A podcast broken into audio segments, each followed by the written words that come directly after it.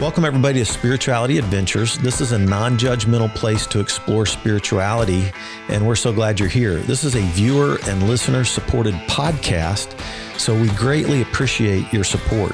If you're watching on YouTube, be sure and subscribe to my YouTube channel.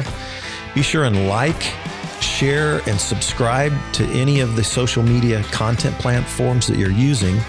And then if you go to our website, spirituality adventures dot com, you can make a one-time donation, or with a monthly subscription, you'll gain access to our bonus content.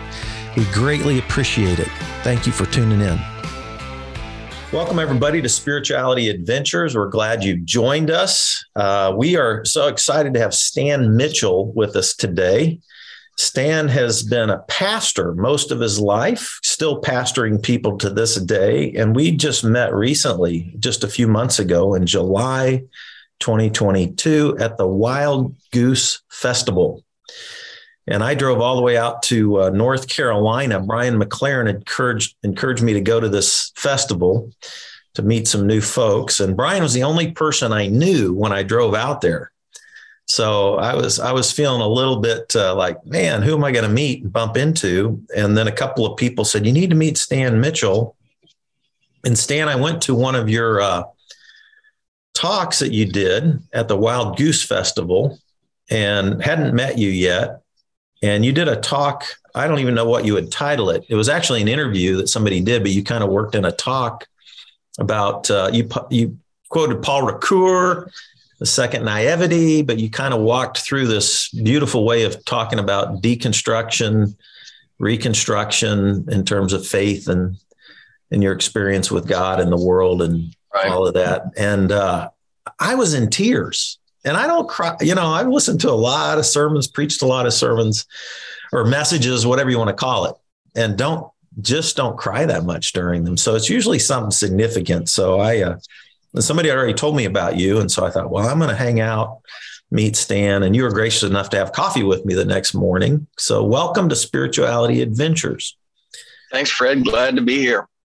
I found your story fascinating as we uh, talked over coffee. And so I'd, I'd love for our audience just to hear uh, some of your story, like where, where you were born, your, you know, your growing up years, Uh, calling into calling into ministry. You started early and and young in the ministry. Share with us yeah, some so of your, your story and your, your story of origin. I am a Northeast Arkansas kid right off the boot hill of Missouri, five generations deep on both sides of my family here in a little town called Paragould.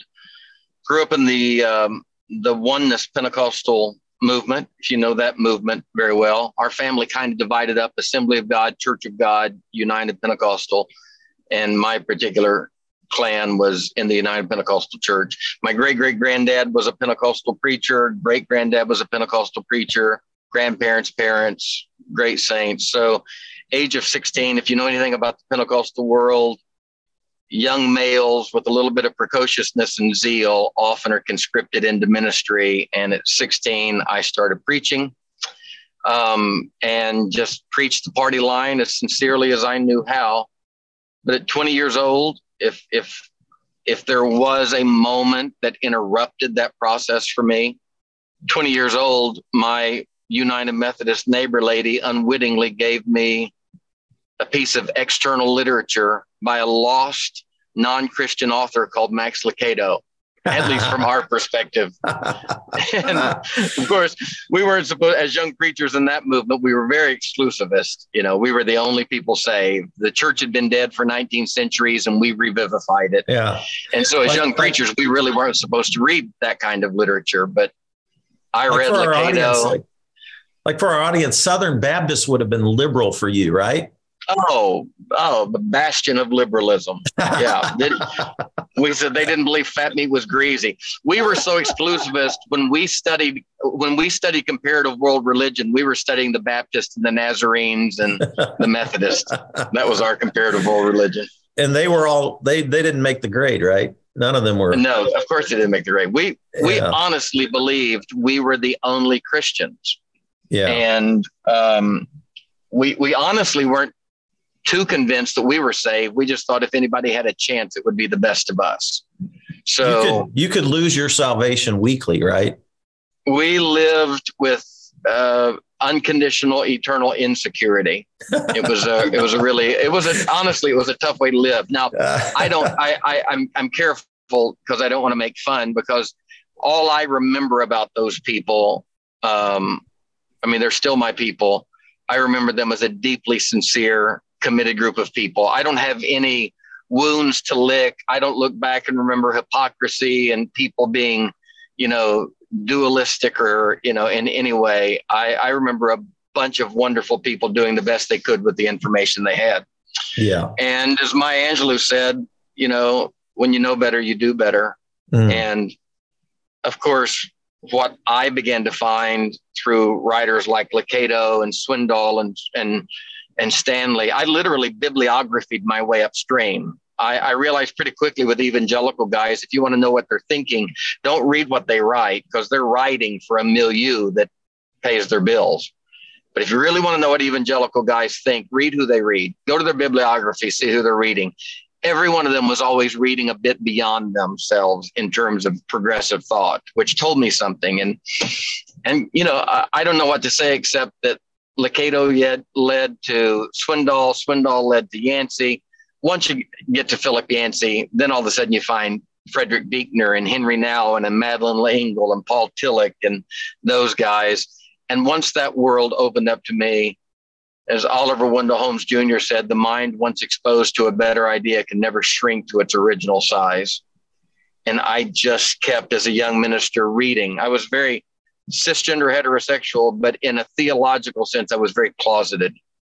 I was reading things that were stirring me. And, and, and of course, I was uh, the bracing that I had received religiously was that all of that was a process of falling away. You know, I was warned that that was believing a lie and being deceived by Satan, and the rational mind is at enmity with God, and all of those scary things that kind of keep you him in. But I, I couldn't quit reading mm. and I couldn't quit um, thinking.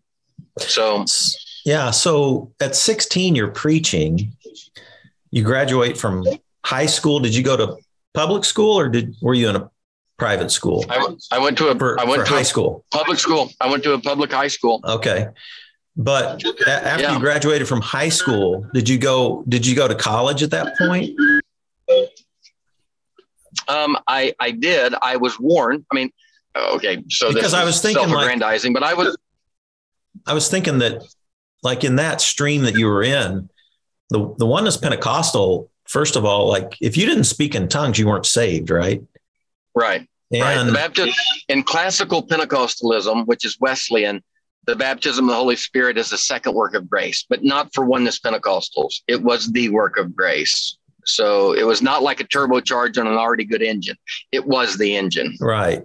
You're saved and baptized in the Spirit all in one experience. And that was salvation, everything, right? Repentance, and, water baptism, and the infilling of the Holy Spirit are like three numbers on a on a chain yeah. lock. You have to have all three. Yeah. And then education, particularly from the secular world, would be considered dangerous. Dangerous. And, yeah, so and here you was, are a preacher. Was, you're and you, you, after high school, you're already preaching. Do you go to college? Do you get educated, or are you we, just reading? Because you just described all your reading track because you're self-educated. Yeah, that was. But, well, I was I was warned not to. I mean, the interesting thing was I, I had a good brain. I was wasn't a large class, but a class of one hundred sixty kids. I was the valedictorian. I had National Merit Scholarships and A C T scholarships. I could have gone to Ivy League schools, but I was told not to. And because I remember one of our leaders set me down as a young minister and said, ninety-eight percent of our young people who go to secular schools lose their faith, which in his mind meant that there must be something wrong with secular institutions, right? right. But obviously there was another side to that that we didn't see. So I, um, I, I, began, I became a full-time evangelist. We had a lot of non-accredited Bible schools. I went to one of those Bible schools for a while. Education was something I pieced together later yeah. in life. Yeah. Yeah. Just, just through reading, studying, all that um, kind of stuff. No, I, I went back to institutions. I, I, okay. I got, you know, I got a master's uh, from Vanderbilt in theology, and, you know, I, I did all okay. of that later. Okay, cool. All right. So you're this young traveling evangelist. Do you travel mostly in America? Yes, United States. My my nineteen-year-old year, I, I remember I, I remember the number. When I was nineteen, I preached two hundred thirty-five nights that year. Whoa! We had lots of revivals. Yeah, Whoa. we were we were the Wednesday through Sunday revival folks. So I was in church every night of the week, preaching my heart out. Yeah. Wow. And like, were these kind of like tent revivals or or just old churches? Just, just churches. Little churches all scattered all around the hamlets of Louisiana and Texas and Arkansas and Oklahoma and Missouri. And so yeah, you were the was, young, great communicator. All these churches were from your your sphere of influence, and they wanted to get Stan Mitchell in to bring revival. I suppose. I suppose. Lord, I look back. This is quite embarrassing thinking about myself. I in those days, yeah. I I mean, we had the truth, and I I knew how to preach that truth, and so I preached it. And in those days, you know, being given that kind of power, that kind of leverage, that kind of influence, even in the small world as a young person, you know, those talented kids like I was, it's really a pathological is too strong, but it's not psychologically healthy. Um, precocious young religious stars like I was are, are like a NASCAR engine and a Volkswagen chassis.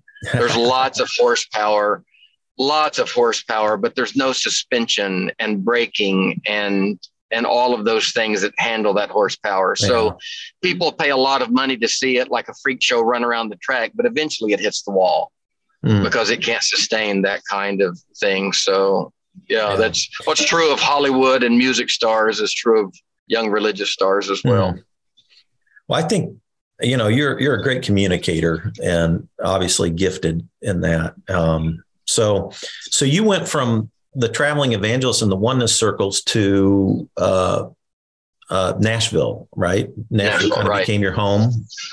Yeah, so I left. Share that I left story the United Pentecostal bit. Church. Well, I left the United Pentecostal Church when I was twenty-six. Um, we had been, uh, there was a sense in the United Pentecostal Church that there were young men like me that were beginning to kind of push the envelope a bit. Not just young men, some of the older men were pushing the envelope, questioning some of our ideas. And so the edict was given that we had to begin to reaffirm our ordination annually. We had to re-sign a piece of paper that said, I recommit to preach, teach, and believe the Articles of Faith, the United Pentecostal Church. And I was one of the young men on grounds of conscience who couldn't do that. Um, I, I, I remember telling my district superintendent, I, I suppose I can agree to preach and teach it, but I can't make myself believe it.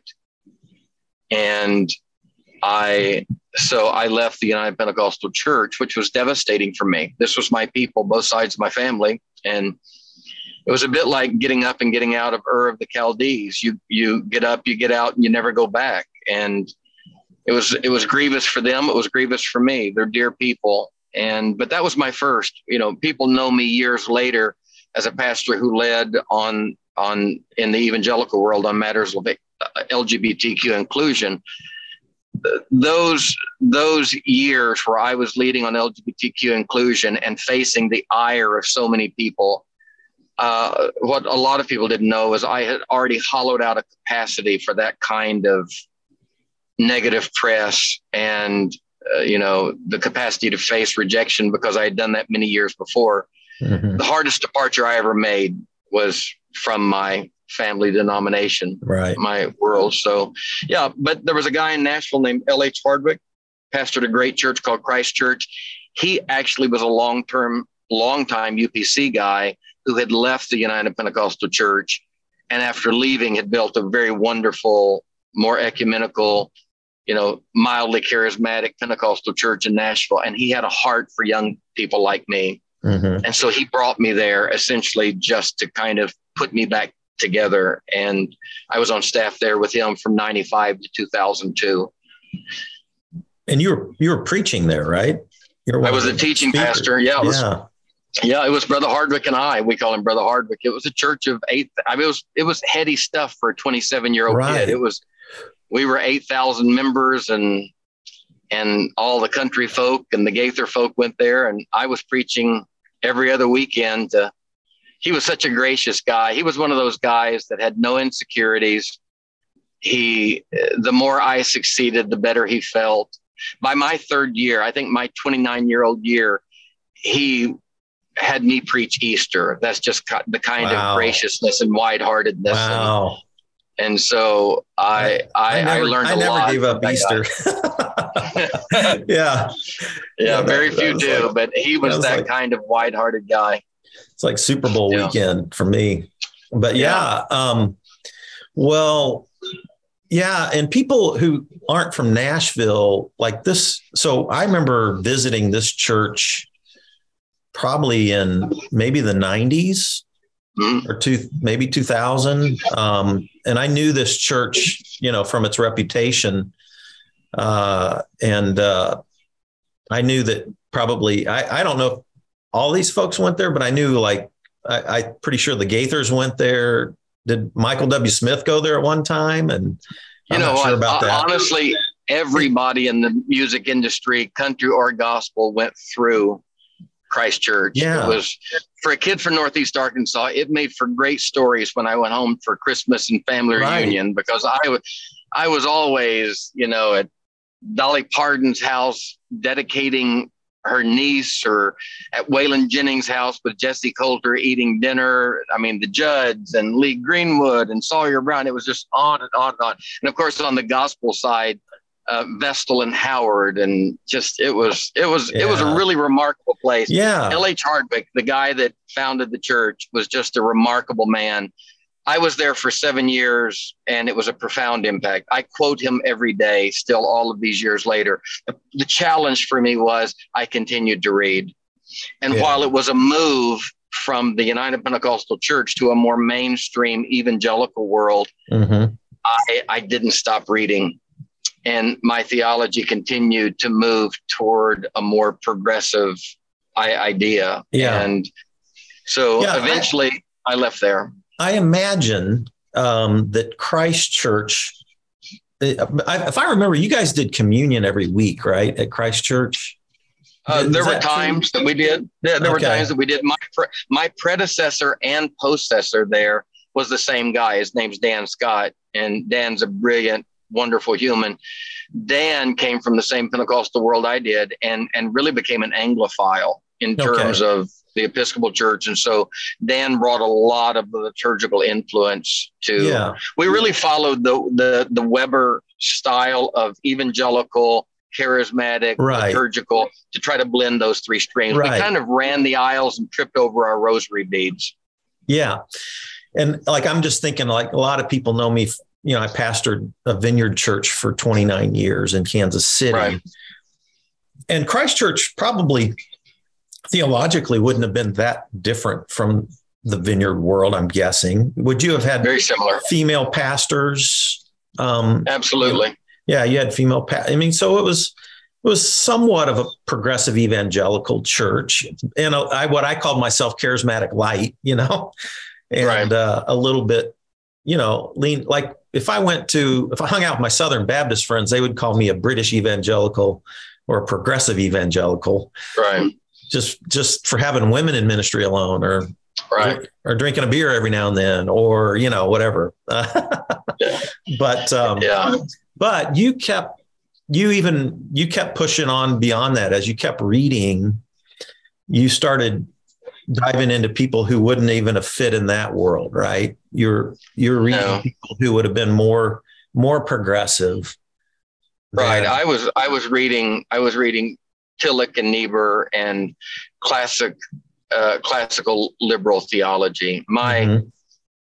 my, my views began to shift around six major subjects. If I look back in retrospect, it, it wasn't my intent then, but the six major ideas that really reshaped for me were how I thought about God, how I thought about Jesus, how I thought about humanity, who we are, what we are, how I thought about salvation, how I thought about the Bible, and how I thought about the afterlife. Not necessarily in that order, but God, Jesus, humanity, the Bible, salvation, and the afterlife. those six premium ideas within a Christian Christian systematic, I really slowly but surely shifted from, and we can talk about this as much as you want, but it may be boring for folks. I shifted from a traditional conservative perspective on those things to a a, a, a quite wide-minded, plural, um, um, I hate to say pluralistic, but in, inclusivist perspective, progressive liberal perspective on those ideas. Yeah. So, so it was quite miserable because I was in an evangelical setting where I was preaching messages I really didn't. I wasn't doing it hypocritically. I was doing it like trying to hang on and convince myself. And I, I couldn't. I yeah. I was I was yeah. I was what we now call deconstructed. I don't like the word deconstructed in terms of what I was going through. It was more disoriented because deconstruction feels a little more active. I did not actively deconstruct. I, without wanting to, became disoriented. Hmm. Yeah, you know, I went to Baylor for my uh, undergraduate, and uh, you know, I I'd been kind of a recreational drug user, fourteen, fifteen, sixteen, got saved at a Southern Baptist youth camp, preached my first sermon when I was seventeen, called to ministry when I was sixteen, um, right out of that. So I went from like, I went from, you know, doing drugs my sophomore year in high school, and I started the Fellowship of Christian Athletes my junior year in high school. And, uh, and then went to Baylor, and my Baylor professors, people don't realize this, but Baylor was really liberal in the religion department. So right. like all of a sudden I'm, I'm eighteen, freshly saved, getting, getting discipled by, you know, Campus Crusade, Navigator kind of, kind of stuff. And, uh, and then I'm going to class and learning Tillich and Bultmann and Schleiermacher. And I'm, I'm actually remember reading like Hartshorn, the process theologians, and Whitehead yeah. when I was eighteen and nineteen and stuff.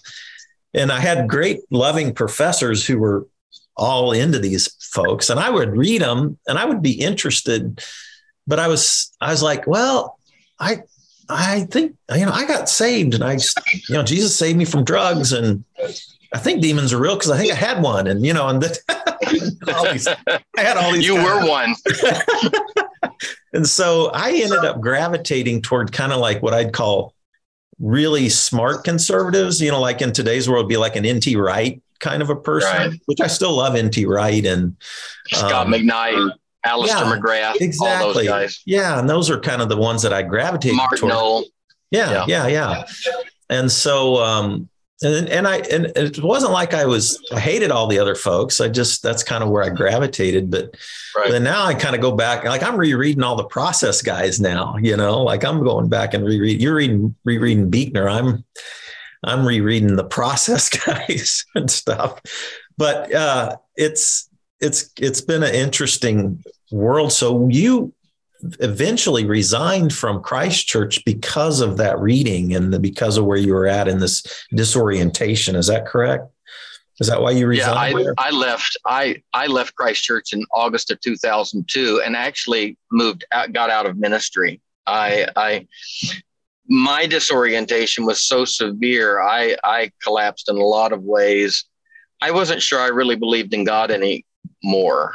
I, You know, that's that's one of the challenges of not being not being taught that disorientation is a natural part of psychological maturation. When it happens to you, it so overwhelms you, you build up a head of steam and inertia that you can't stop, and you just go through to the very end. And so I, I took it down to the dregs and and was totally out of ministry. And uh, for for a while there, I.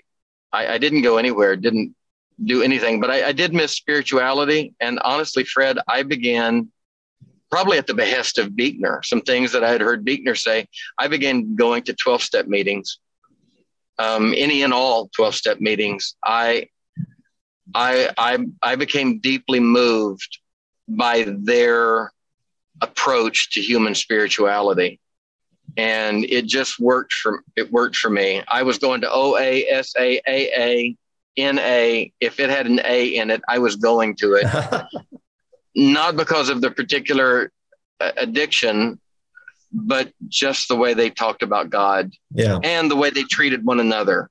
Yeah, which was what Buechner had talked about. Buechner had really posited in multiple places that he thought if Jesus would have had any sway in how his community turned out, it would have looked more like a twelve-step meeting than a Sunday morning worship service. Yeah.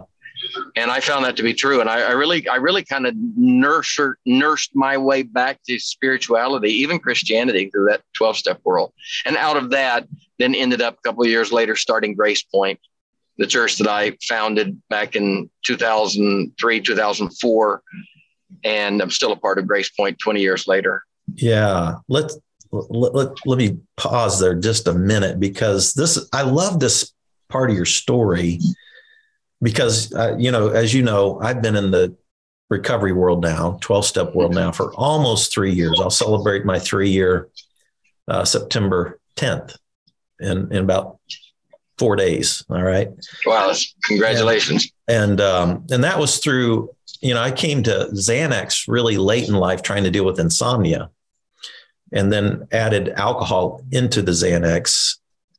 Then that, after doing alcohol and Xanax for about two years every night, undid my self-discipline, which upended my whole life. It, right. My whole life kind of fell apart. And um, I ended up resigning from the church I'd founded and pastored for twenty-nine years, and really felt like an atheist myself. And in two thousand nineteen, when I resigned and got divorced, thirty-seven year marriage ended and all that stuff, found A A, um, but I could have gone to any of them as well, like, like you say. And, uh, and I, I, it was, it was the spirituality there that, that brought me back. Plus a friend of mine sent me a Richard Rohr book, Falling Upward. And I started reading wow. Rohr. I started reading Rohr like crazy. And I was, yeah. I was in, I did the ninety and ninety thing. If you know anything about the A A yeah. world, I did too. I probably went to two meetings a day for a hundred days straight. And, uh, just, that's where I just camped out, you know.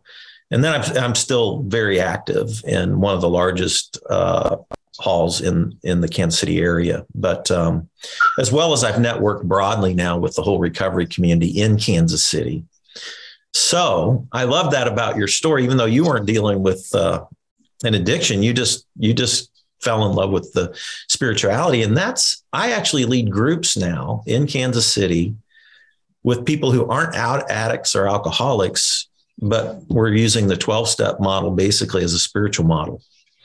Right. And we meet together and, and do group kind of around as, that same model. As a friend of mine, a pastor friend of mine said when he did a series on the twelve steps, he said, you know, it's it's all this stuff is in the Bible, but we weren't using it, so somebody should.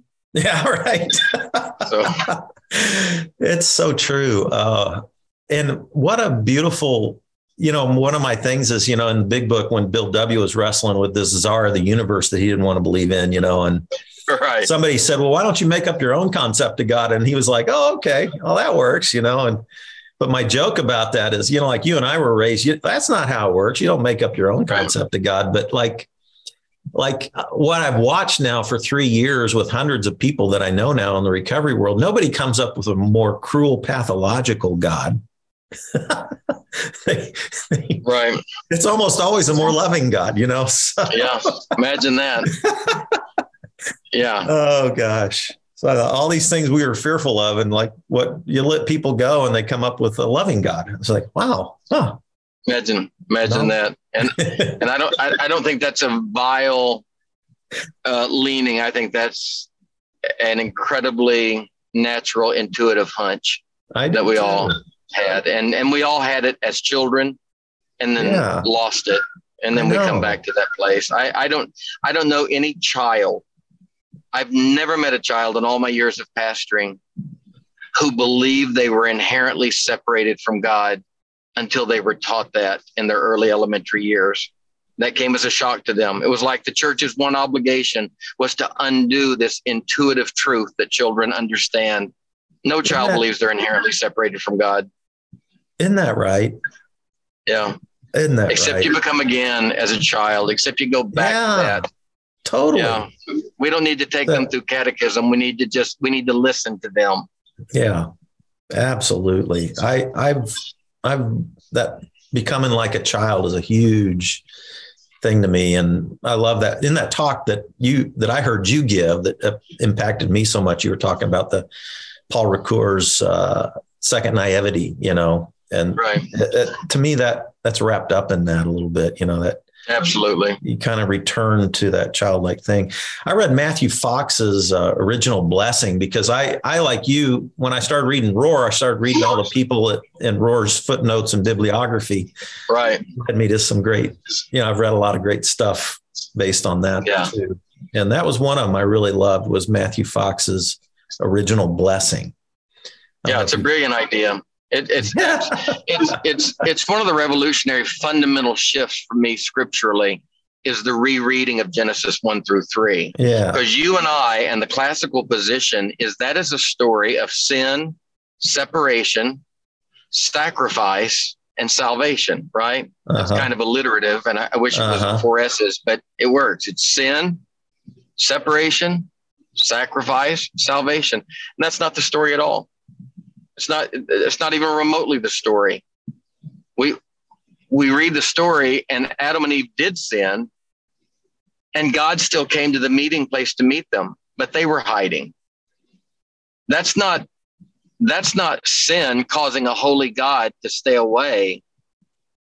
That's shame causing the sinful child to hide because of a misunderstanding of who God is. Mm-hmm. God came and said, where are you? They didn't go to the meeting place and say, God, where are you? And God said, well, I can't come down because I'm holy. And the holiness of God is defined by God's incapacity to be with us when we're broken. I mean, what parent would laud themselves as a parent by saying, I am the best parent and I prove myself to be the purest parent by my unwillingness or incapacity to be with my child when they're most broken?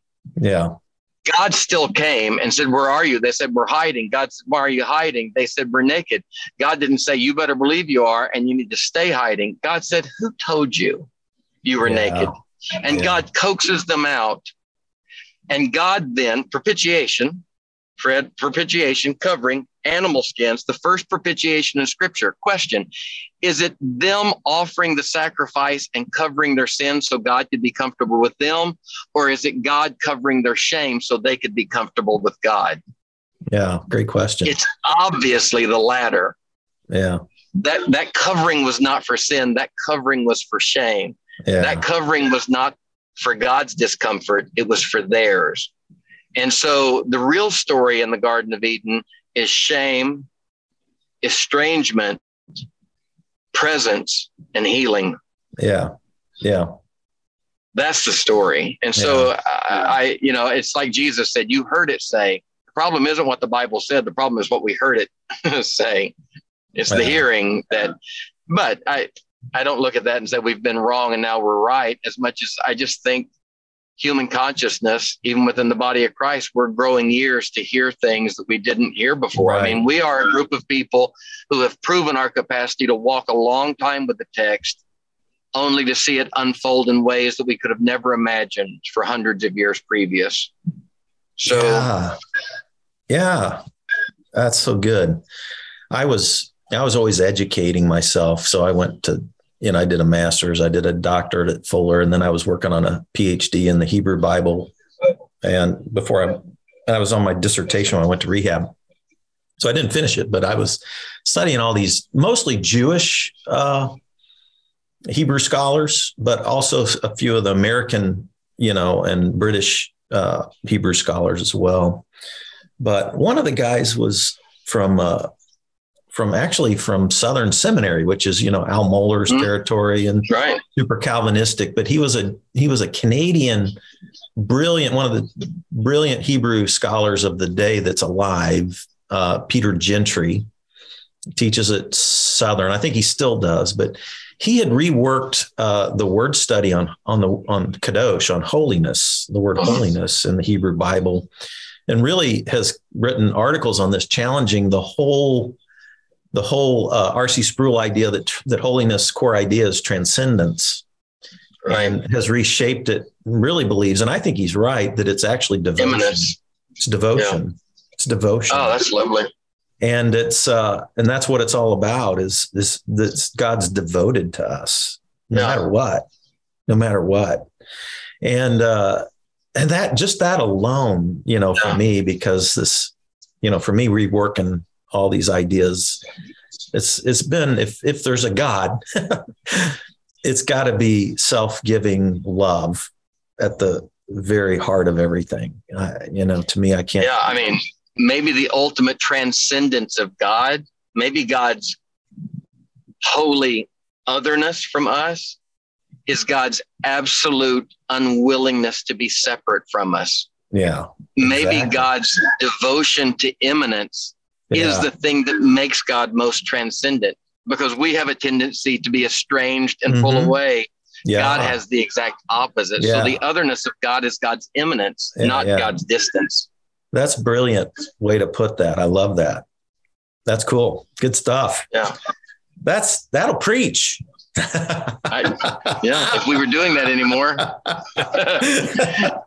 it'll live, right. it'll live even better. Yeah. So yeah, definitely. So, um, let's, so you started Grace Point. So you, you kind of connected with the twelve step world and yeah. felt called back to start a new kind of church, right? Right. Called Grace Point in Nashville. And, um, Let's let's chat about that for just a few minutes and then sure. kind of get to where you're at now uh, in terms of your uh, life and ministry and stuff like that. You know, Grace Point, honestly, was started to be a, a deconstruction zone for evangelical people. Um, I, I, I had experienced that kind of, Brueggemann calls it orientation, disorientation, reorientation. And I like that idea. Brueggemann really divides up the Psalms and says there are Psalms of, of naive orientation. You know, you have the young David, the king's on his throne, righteous people prosper, wicked people are punished, slingshots bring down giants, everything works, right? Mm-hmm. Those are, Brueggemann calls those Psalms of naive orientation. Mm-hmm. And then Psalms of disorientation. My God, my God, why have you forsaken me? The cave of Adullam, on the run. God anointed him to be king, and yet it didn't work out. And years of pain and sorrow. My God, why have you forsaken me? Those are Psalms of disorientation. And then there are Psalms of reorientation. For the Lord is my shepherd. And it's an admixture of green pastures and still waters, as well as valleys of the shadow of death. Yeah. And that to me is a lovely way of describing what right. we now call deconstruction. And yeah. I knew I had known that experience myself so well that I really felt passionately to start uh, kind of a post-evangelical church, and a, a church that was stylistically evangelical, but for people who were reading Tony Campolo and Brian McLaren and Rob Bell. We gave those kinds of evangelicals, as Merle Haggard said, uh, those who were looking for a place to fall apart, we gave them a place to fall apart safely. And that was really how Grace Point started. And we did that for ten years, and we grew to about three thousand members, eight hundred to one thousand weekend attendance. And it wasn't like a meteoric, you know, evangelical church, but in terms of what we were doing, being the church where you could truly ask questions. When people would say, when people would come to me and say, how does Grace Point feel about abortion or a substitutionary penal atonement? My answer legitimately was, I don't know. You'll have to ask them. Because I, I, yeah. I didn't feel that I was the prototypical evangelical church who said, here are our ten bullet points. Right. Our church was not a five oh one c three as much as it was twenty-five hundred to three thousand human beings. And so when people would say, what's your official position? I would say, we don't have one. What we do have is this is a safe place to not know. And I don't I don't think that's what the Christian church will forever be or should always be. But I think those zones need to exist in the body of Christ. And so that's what Grace Point was. Yeah. Well, and I think, I mean, that that overlaps that twelve step world, too, in terms of the spirituality. Absolutely. Of the twelve step world. That, that's where that's it's such a safe place to develop yeah. some kind of spirituality and and to ask all the questions in the world that you would ever ask about that stuff, you know, so. Yeah. Good stuff. Um, you know, I loved, I, you know, in that talk that touched me so much that you did, if I remember right, I'm going off memory, but you, you hit on Psalm twenty-one, twenty-two, twenty-three, kind of that progression yeah. that you just named that Brueggemann had. Yeah. And then you related it to, if I'm not mistaken, a Joni Mitchell song. Yeah. Did you um, do that? Yeah. Paul Ricoeur, the great French existentialist philosopher, he just died maybe a decade ago in his nineties. Ricoeur was the first one who gave us this idea of, or at least articulated the idea, as we go through three phases in life. Really, this gets into Piaget, Erickson, James Fowler stages of faith, but Ricoeur right. had a really lovely way of simplifying it. He said there is a pre-critical phase, a critical phase, and then a post-critical phase. And he called those three phases, or he alternatively called them first naivete, which is what Brueggemann would have called naive orientation, right? right? We are memorizing the answers to other people's questions. Right. And it's and, whatever and child then, learns, you know, about it's, of course. Stuff. Yeah. Faith. And it's yeah. the same reason I know this is a thumb and this is a finger. Someone right. larger, more authoritative than me helped me develop the yeah. schema. And so that that's what he called first naivete, Brueggemann's naive orientation. But then he said, you you generally are pressed by life, which Piaget, Erickson, those guys would call this weaning, unenmeshing, differentiating, individuating, which mm-hmm. honestly, as much as that's healthy psychology, we don't promote that within conservative religion. Right. You you memorize a catechism between five and twelve, and and you live your life dutifully maintaining the answers, memorizing and regurgitating the answers to other people's questions. Mm-hmm. The first stage of criticism is, wait a minute, these aren't my answers to life's questions. Then you start finding your own answers. And then you think, wait a minute, these aren't even my questions. And so first naivete always moves into what Ricoeur called the desert of criticism. And the desert of criticism really provides you with critical lenses that debunk the naive orientation of the first naivete. Mm-hmm, mm-hmm. Rohr talks about this a lot. Rohr is a, is a fan of Ricoeur. Rohr, I think, is the one who first used the language. But at some point in, in the dryness of that desert of criticism, we have to be called again from the desert. We have to be called to naivete. Mm-hmm. But this time it's a second naivete.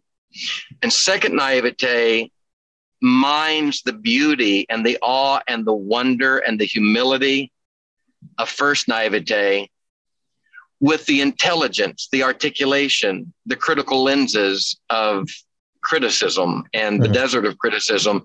But it blends those two. And that's what Jesus referred to as becoming again as a child. Yeah. And I think I think it's Ricoeur who teases out the difference between childish and childlike. Mm. And, and and so it's it's it's why I told my daughter when she had Santa Claus debunked and she became critical of all the stupid children who still believed in Santa Claus and thought all the parents who promoted that were just in it for the money or whatever. I remember the day I told her, I still believe in Santa Claus. She's like, no, you don't.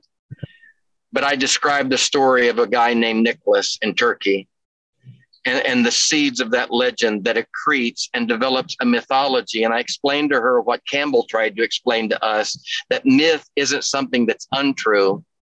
It's something that is so irrepressibly true. It rises up in a thousand faces, a thousand heroes, a thousand alphabets. And so when people say, do you take the Bible literally? I, I say, no, I take it way too seriously to do that.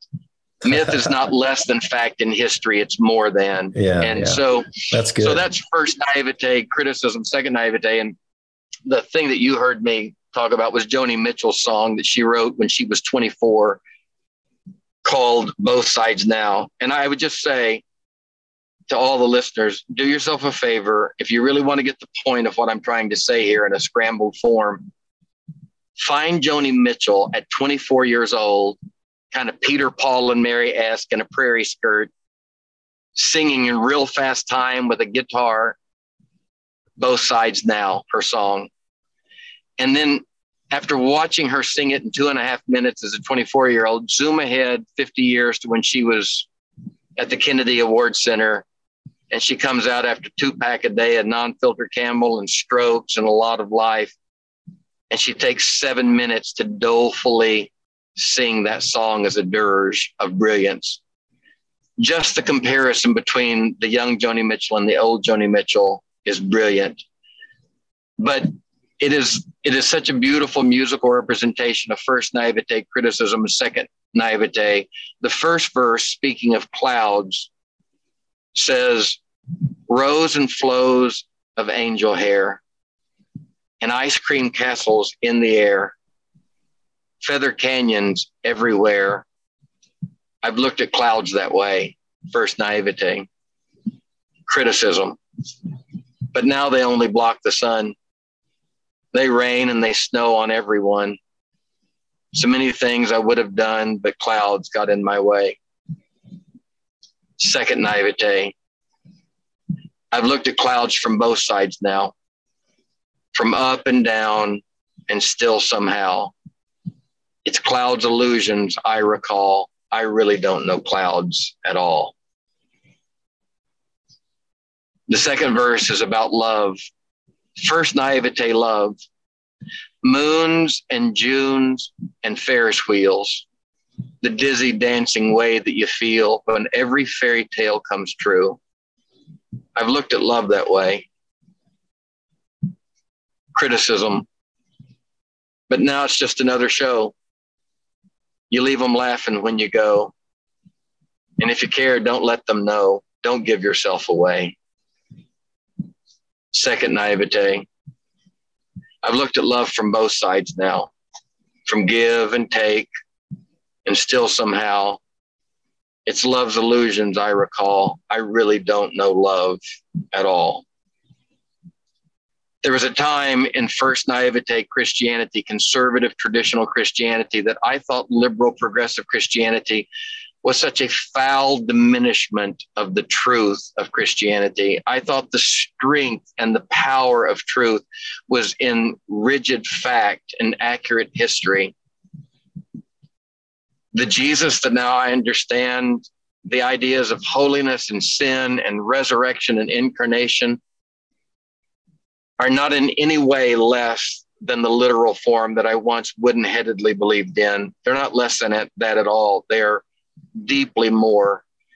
And, and I think one of the foolproof tests of second naivete is once you arrive there, you know that no one could have imposed that on you, that you shouldn't impose it on anybody else.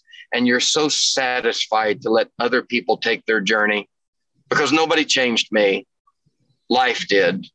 And all along the way, God was there with me, and old crusty A A guys were there, and Brother Hardwick's were there. And, and you just leave people to their journeys graciously. Yeah. Yeah. Stan, that's beautiful stuff, man. At least for me. Well, I love you and, you and I have a similar, we man, have a similar life.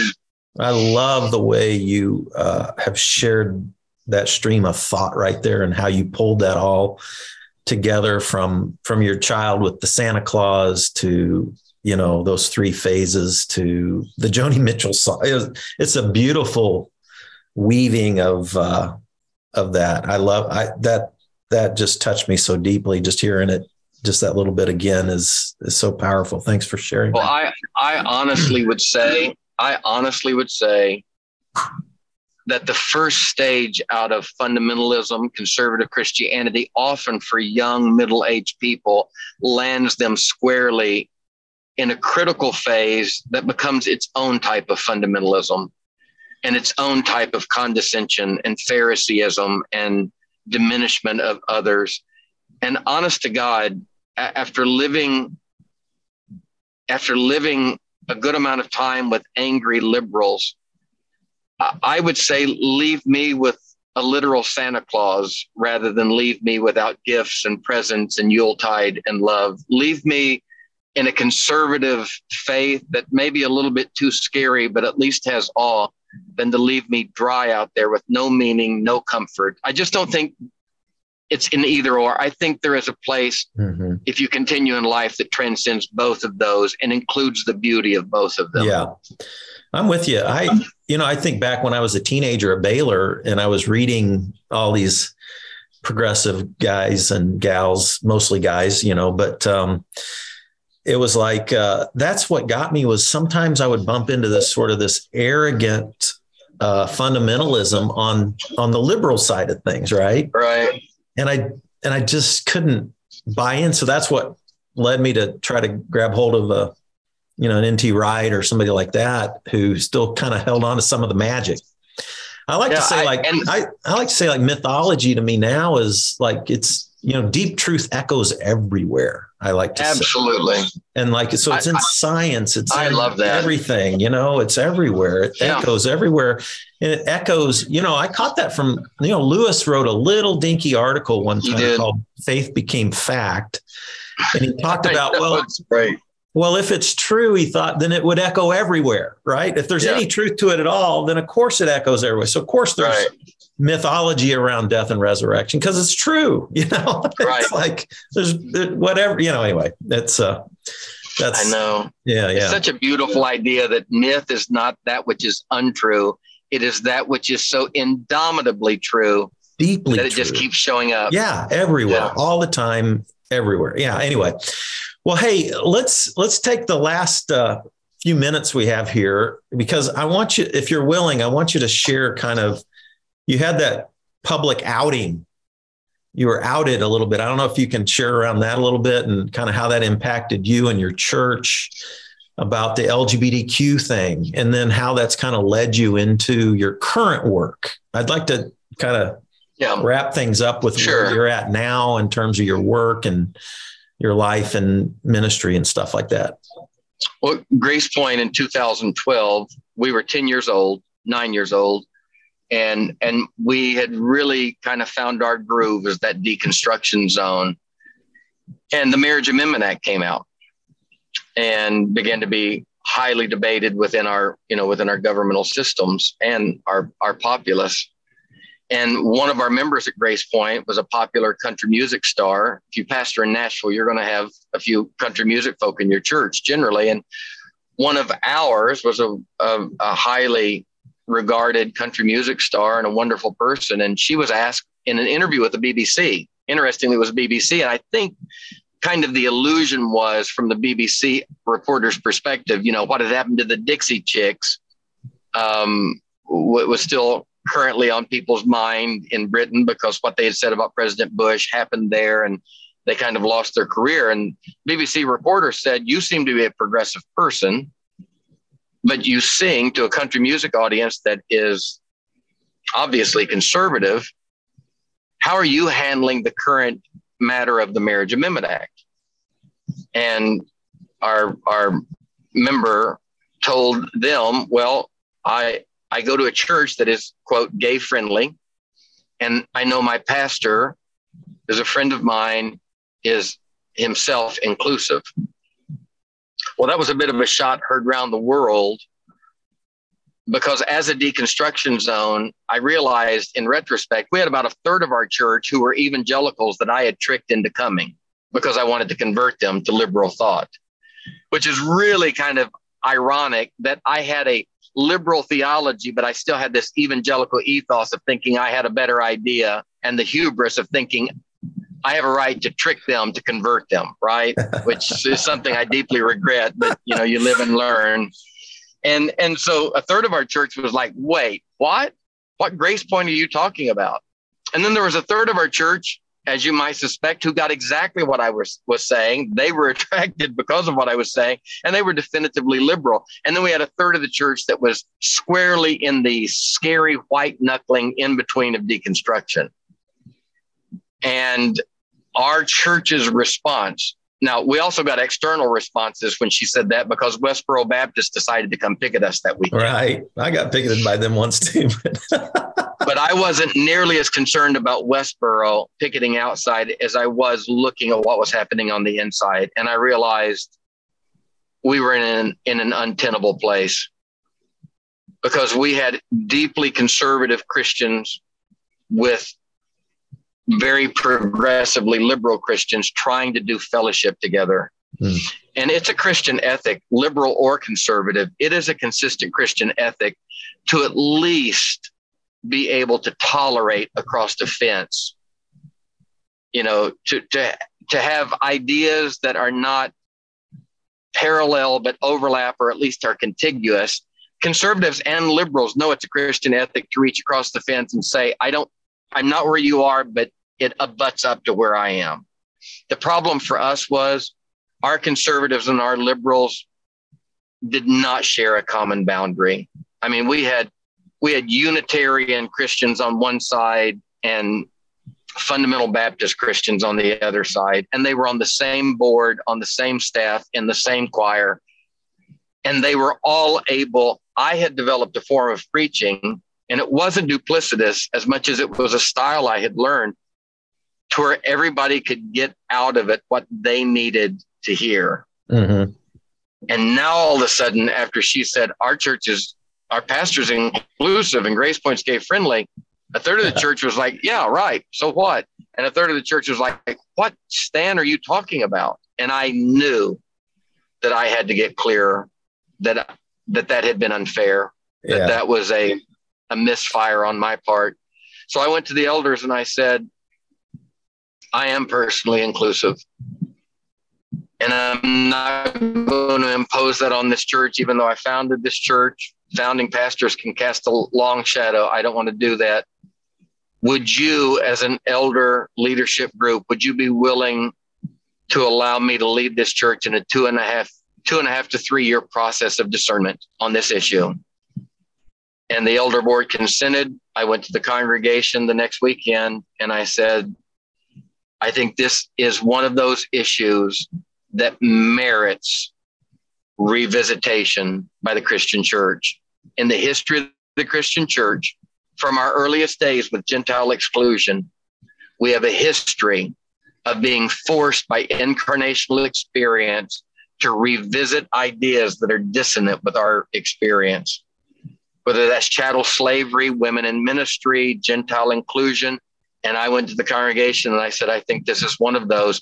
We in, in the next six months, we lost five to eight hundred people just on the grounds of wanting to revisit the issue. And then finally, after two and a half years, I did my first same gender wedding, December of two thousand fourteen, January of two thousand fifteen. Uh, I stood up with the elders and we announced full inclusion for the L G B T Q community. So we made that transition. Church lost a lot of people. Um, I, I don't know what I would do differently. It was just an impossible scenario. But Grace Point survived that window. It now has a new lead pastor. I'm founding pastor. And the church now is a solid, wonderful church of several hundred people doing vibrant, good work, fully inclusive, a post-evangelical liberal church of the free church tradition. We have the stylisms of an evangelical charismatic church with the theological sensibilities of a mainline church. It's really a unique deal. Yeah. Yeah. And and now all I do is go around working with evangelical churches who are towing the threshold of this issue. Yeah. Um, as well as I pastor a diaspora of queer people and their families all around the country who live in small towns in South Dakota, Delaware, and Nevada, and don't have a Grace Point nearby to go to. And yeah. they can't take their suicidal trans kid back to the youth group where they're told things that make them want to take their own life. Yeah. So that's, that's my world now. I just, I still am doing deconstruction work. It just really centers, or at least is spawned by, this intersection of gender, sexuality, and people's faith from evangelical mm. backgrounds. Yeah. So interesting, isn't it? I, you know, stuff that I've been doing here in Kansas City, it seems like, um, I mean, some of it's just strictly, you know, Jesus centered and, uh, you know, love Jesus still, all that kind of stuff, follower Jesus. But some of my groups are made up of the recovery world, the deconstruction world, and the L G B T Q world. And like, like those, like some of my, you know, I was always welcoming to the L G B T Q community at Vineyard Church for twenty-nine years, but I was in a movement that wasn't affirming of that. And, and I, I didn't know where I was at. You know, I, I, I went to seminary in the eighties. Do you know, we never talked about, I never had one class that even mentioned L G B T Q stuff. In all the years that I went to you know, in the eighties, going to Southern Baptist College and Seminary, never had one discussion in any class about wow. stuff. Uh, neither did we have any active shooter training either. So, uh, sure. yeah, this world is such an interesting one, but, um, yeah. So, uh, some of my L G B T Q friends have just loved me through my whole, my whole, uh, experience these last three and a half years. And, and I've, you know, I've found that, you know, gosh, I've done funerals, I've done all kinds of things for that community and, and, and, you know, people in groups, and really just fallen in love with that community, because I know shame deeply now. And I know how I've, I've had, I've listened to enough of their stories through the years to know how deeply they've had to work their way out of shame, because for many of them, they were taught that, and the religious environments that they grew up in, you know, taught them to hate themselves because of their sexual orientation. And, uh, wow.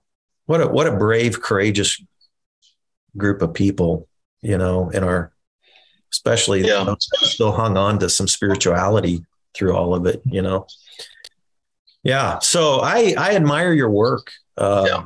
I, I really greatly appreciate it. I know it's come at a, I know you've, you've paid some, you know, you've, you've paid some, uh, some, some deep costs along the way. And I admire that. I admire the fact that you've uh, given your life to this new phase of pastoring people in our, in our world, in our, in our United States of America, who need, who want pastoring. You know, I've the, the recovery, L G B T Q deconstruction world. It's like, they're not anti-community for the most part, right? They still long for community, and they're, and most of them aren't anti-Jesus either. Right.